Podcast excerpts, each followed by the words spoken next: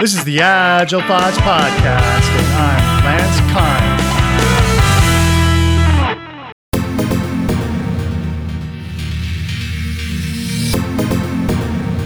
Well, hi, I'm Troy. I'm um, I'm a consultant in the metrics and the forecasting space, and I guess you know the question you always get is how do you describe yourself to your mother? So uh, when my mother was alive, she sort of said, "I don't know what you do," and at first I sort of said I help people move post-it notes and avoid paper cuts, a la Kanban.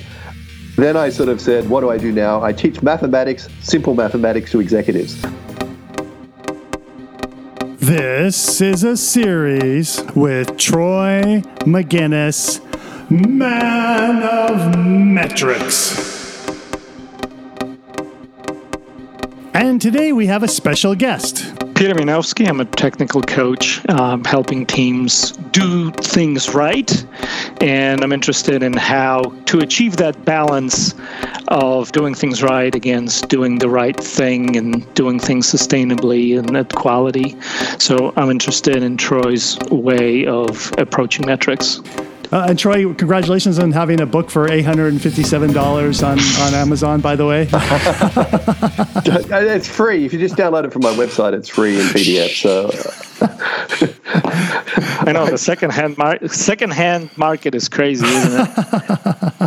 Uh, yeah, I mean, there's, yeah, I mean they're they're in the library, so just go to the bloody library and get it out for free. No one uses a library anymore. Uh, I don't know.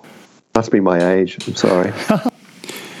or, okay, cool. So now this this is maybe a little uh, less comfortable question, but is there a spectacular failure using metrics that you care to share with us?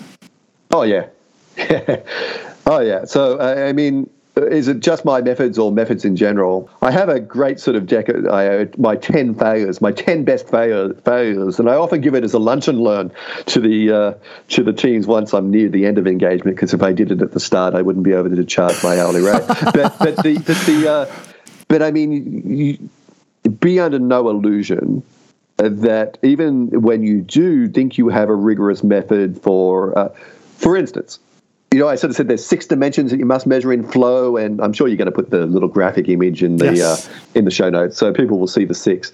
It started off as four. Why are there six now? Because I nailed those four, and the company still went bankrupt. Okay. like, like, like, what, what did I miss? How did that happen? You know, and, and, one of them was the fact that. Um, by making people concentrate on flow, they were uh, ignoring value.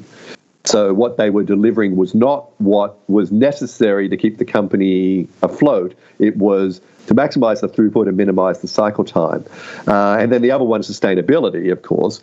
I did some great, spectacular forecasts about what was going to be done in the next uh, quarter and six months.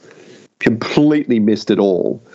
And when I asked why, it was because the teams in a prior release crunched for the last three or four weeks of that project so I went and used the historical throughput data when the teams were crunching to forecast the next quarter, which meant the teams not only had to crunch for the whole quarter now, they also had to crunch a bit more because remember they had to crunch the first time to get what they wanted in that one. So I, you know, unless the teams could suddenly do two to two and a half times more than they've ever historically done before in their normal sustainable pace, I forecasted using team under stress pace, and which meant that the team had to not only work at that pace constantly now, so enter the sixth dimension of team sustainability. My own, I will now only forecast once I sort of can talk to the teams and sort of saying, this historical data on your pace, tell me about your home life while that was occurring. And if they tell me what home life, I do not use historical data to forecast. I actually go back and estimate what would be a pace that would allow you to have a home life and also deliver this product on time. Because I want to make sure that when I say you, say you can get these three features, you get these three features. So the biggest sort of failure I had there was forecasting using Teams crunch pace as just the ambient, consistent pace that they were going to be doing and set the team up for more abuse.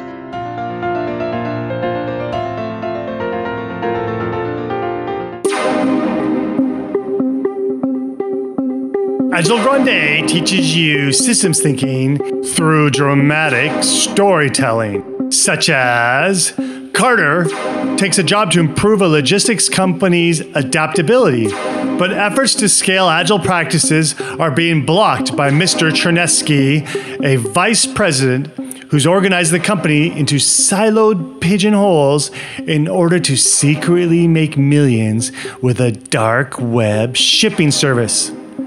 Carter's life is in danger.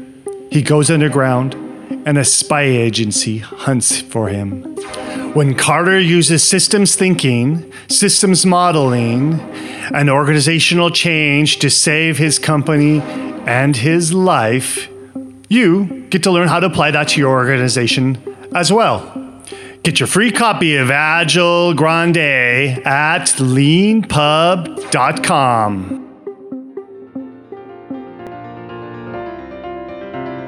Are you enjoying the episode so far?